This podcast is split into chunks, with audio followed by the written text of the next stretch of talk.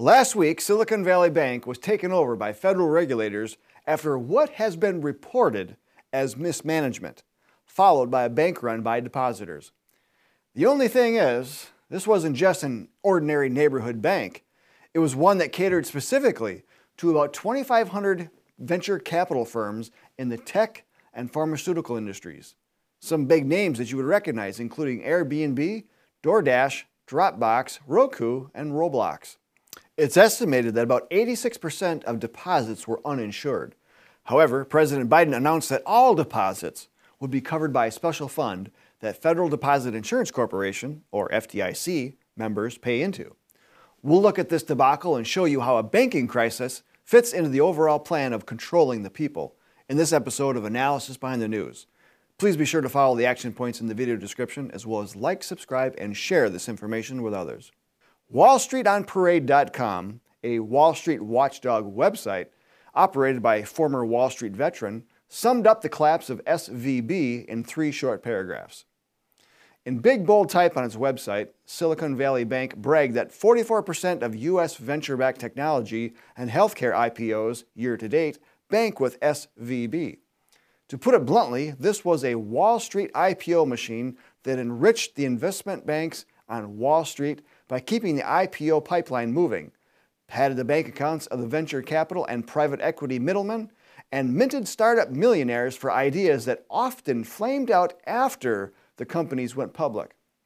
These are the functions and risks taken by investment banks. Silicon Valley Bank, with this business model, should never have been allowed to hold a federally insured banking charter and be backstopped by the U.S. taxpayer, who was on the hook for its incompetent bank management. We say incompetent based on this fact alone, although there were clearly lots of other problem areas. $150 billion of its $175 billion in deposits were uninsured.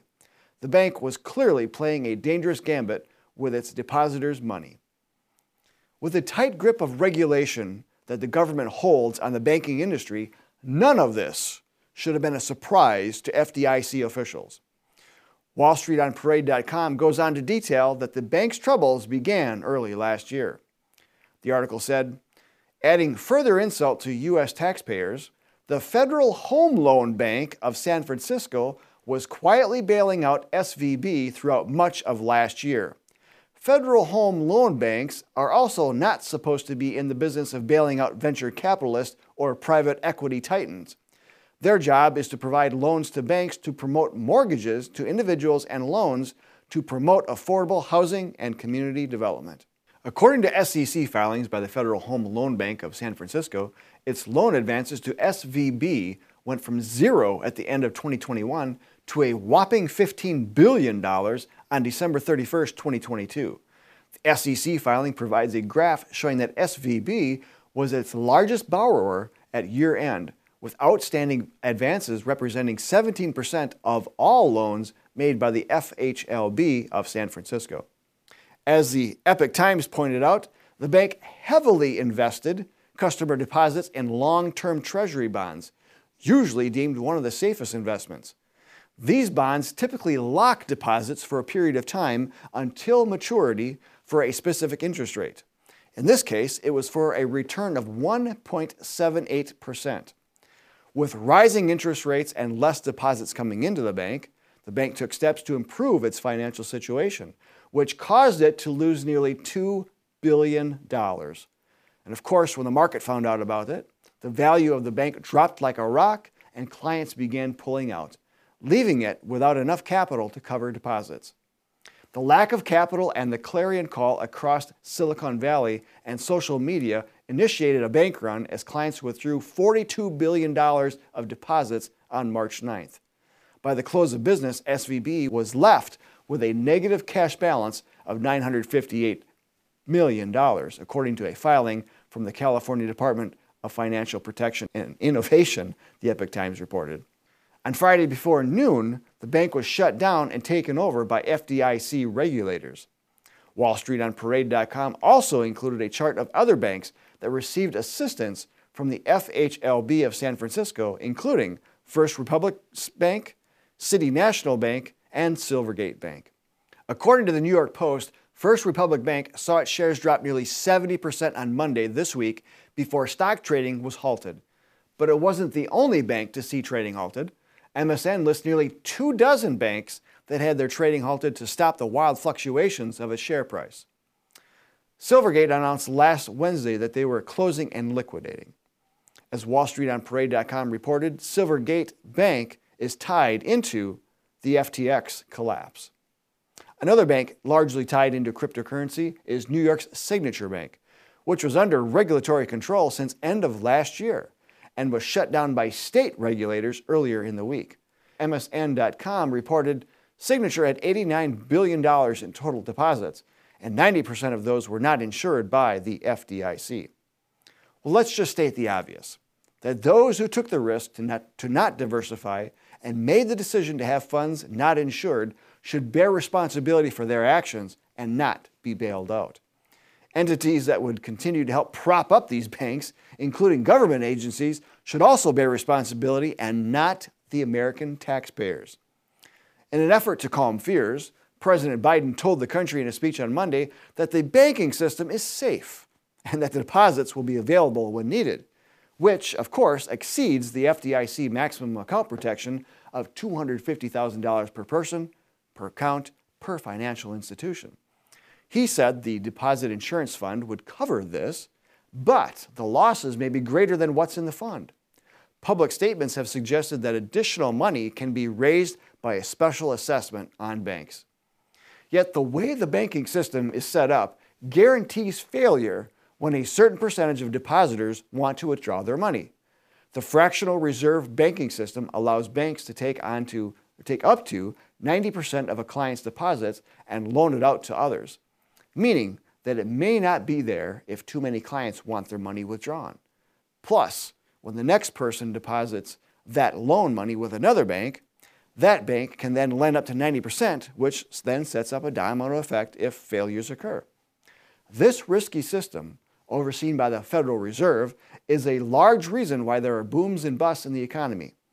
The Federal Reserve Act of 1913, hatched as a conspiratorial plot by top bankers, as outlined in G. Edward Griffin's book, The Creature from Jekyll Island, has mismanaged, debased, and devalued the American dollar. Each economic and banking crisis has led to more control over money, resulting in less stability and more elasticity for the dollar. The American dollar was once very sound money, initially backed by gold, and the ability to print more dollars was only based on the amount of gold turned in. The Federal Reserve and Congress worked to take away any precious metals backing to American currency in order to accommodate the federal government's unfettered access to money.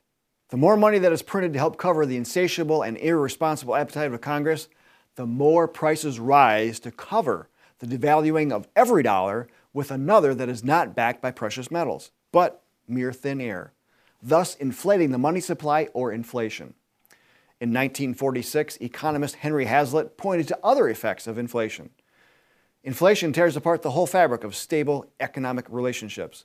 It drives men towards desperate remedies. It leads men to demand totalitarian controls. It ends invariably in bitter disillusion and collapse. As we know from the nature of government, it frequently generates and uses crises to enable further unconstitutional control over the people. It does not let a crisis go to waste in order to further its agenda. The government enjoys monopolies that it creates and controls, much like the monopoly it has created over money. It cannot stand the idea of competition and will do whatever it takes to get rid of that competition. Enter cryptocurrency. While lawmakers have tried for years to get their arms around this type of digital currency, the Biden administration is suggesting that the government get into it. Issued by a central bank, the Central Bank Digital Currency, or CBDC, would have extraordinary access to the accounts of users.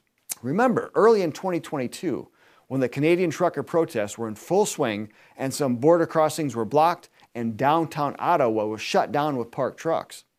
The Canadian government passed emergency legislation to freeze bank accounts, cancel credit card accounts, and redefine money laundering and terrorist financial laws to stop free will donations that supported the protests with a central bank digital currency, this will be one of the tools available to the government to control you.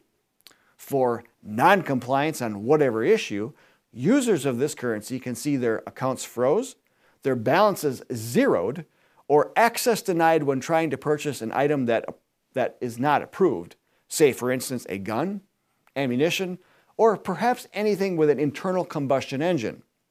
The World Economic Forum describes CBDC as a risk free asset and is working with countries to establish them. With a digital currency, the need for cash would be gone. Banks would no longer see physical bank runs and could shut out any user or group of users who may, who may be deemed a withdrawal threat. Tucker Carlson recently interviewed South Dakota Governor Kristi Noem, who said the Republican state legislature passed a bill paving the way for a government created digital currency, but that she vetoed it. She said she doubts that they even read the 110 page bill, instead, relying on lobbyists who they've listened to for many years. It was presented to the legislature as amending the Uniform Commercial Code, which seems to be something that many states are considering. You might want to check into this in your state. Notice what would be happening here. The government and its regulators would determine who may buy or sell in the marketplace. The John Birch Society has warned against this very thing for decades.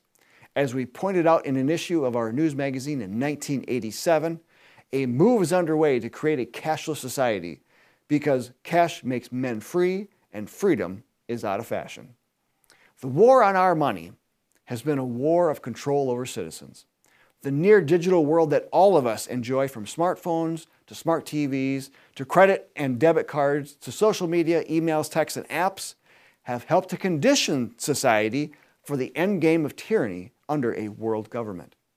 Back in 2009, after the bailout mania of the biggest banks, the John Birch Society began a sound money campaign to put the brakes on the upcoming collapse. The seven step plan that we proposed then is very much fitting today. Let me go over those. Number one, restate the only legal definition of the dollar ever provided by the U.S. government. The U.S. Mint Act of 1792 defined the dollar as a nation's monetary unit, containing 371.25 grains of silver. Now, accompany that statement with a companion assertion that gold coinage shall be valued in dollars according to whatever the corresponding market value for gold may be at any given time. Two, allow private mints to compete with the U.S. Mint. While the U.S. Mint shall continue to stamp the people's silver and gold into coinage, the only government involvement in this process shall be prosecution of any persons producing falsely labeled coinage not equivalent in value, purity, weight, etc., to what is claimed for the coins by their producer. 3. Abolish all legal tender laws that currently provide legitimacy only for Federal Reserve notes.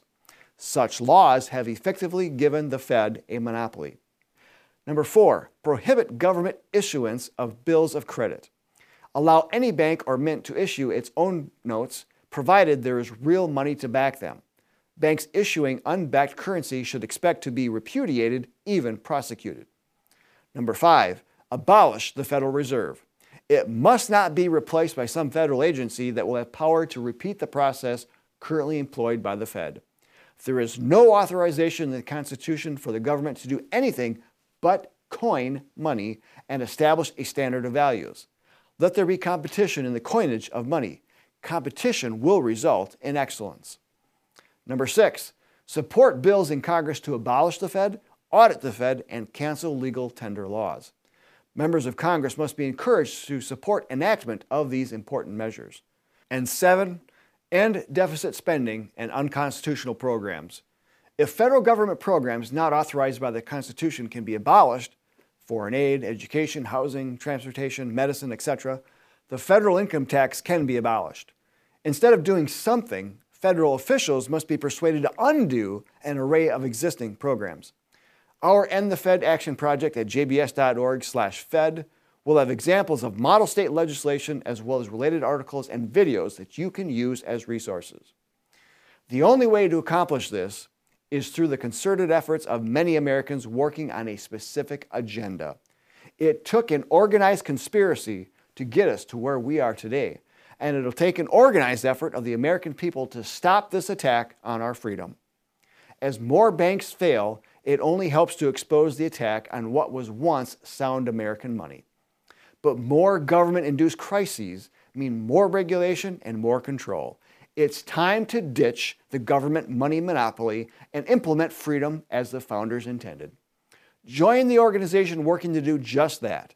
Join the John Birch Society to work with others in your local area. All action items and links are in the video description. Join the front lines of Patriots today. I'm Bill Hahn for the John Birch Society. Until next time, stay informed and get involved, Patriots.